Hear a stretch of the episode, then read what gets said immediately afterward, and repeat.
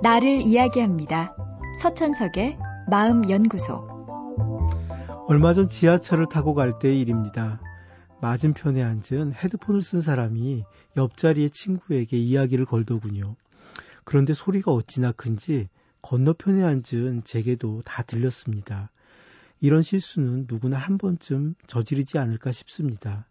그런데 왜 헤드폰을 낀 상태에서는 자기도 모르게 목소리가 커질까요?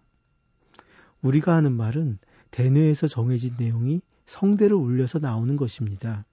그럼에도 대뇌는 끊임없이 제대로 말이 나오고 있는지 감시합니다. 귀로 다시 들으면서 정확하게 말을 하는지 확인합니다.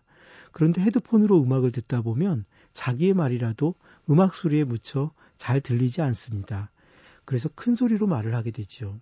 자기 말이지만 확신이 들지 않아서 목소리가 커집니다. 우리의 삶에서도 그렇습니다. 자기 내면의 소리를 잘 들을 수 있는 사람은 남에게 지나치게 큰 소리를 내지 않습니다. 자기 내면에 복잡한 소리가 많고 머리에 온갖 복잡한 것이 차 있을 때 우리는 내면의 소리를 듣기 어렵습니다. 그런 상태에서 말을 하면 큰 소리, 지나친 소리가 나오기 쉽습니다. 스스로 확신을 못 가지니 자기 확신을 가지려고 목소리만 키웁니다. 아이를 심하게 야단치는 부모를 만나면 10중 8구 자신의 마음을 돌보지 못하는 분입니다. 자기가 아이를 잘 키우고 있는지 믿음이 없고 불안할 때 부모는 더 큰 목소리로 아이를 야단칩니다. 반면에 자기에 대한 믿음이 있는 부모라면 큰 소리를 내지 않고도 부드럽지만 단호한 몇 마디로 아이를 움직일 수 있습니다. 자기 내면을 들여다보면 인간이란 얼마나 약한 존재인지 누구나 알게 됩니다. 그리고 그 약한 존재가 진짜로 듣고 싶은 목소리는 어떤 것인지 알 수 있습니다. 차분하게 달래주는 목소리, 따뜻하게 위안하는 목소리지요. 우리가 남에게 내야 할 목소리는 그런 목소리입니다.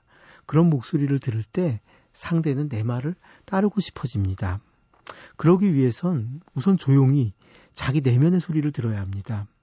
왜냐하면 소통의 출발은 남이 아니라 자기 내면과의 대화이기 때문입니다. 하루 10분이라도 자기 내면과 만나야 합니다. 스스로를 알고 자기를 믿을 때 작은 목소리로도 다른 사람을 움직일 수 있을 것입니다.